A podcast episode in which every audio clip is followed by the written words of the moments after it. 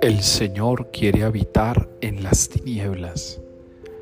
Es la frase con la que hoy termina el libro de los Reyes. El Señor quiere habitar en las tinieblas.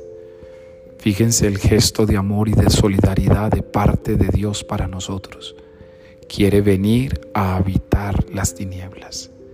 Él sabe que si visita cada tiniebla de cada uno de nosotros, la puede disipar con su luz para sanarnos y restaurarnos. No temas entonces dejarlo ingresar a tu tiniebla.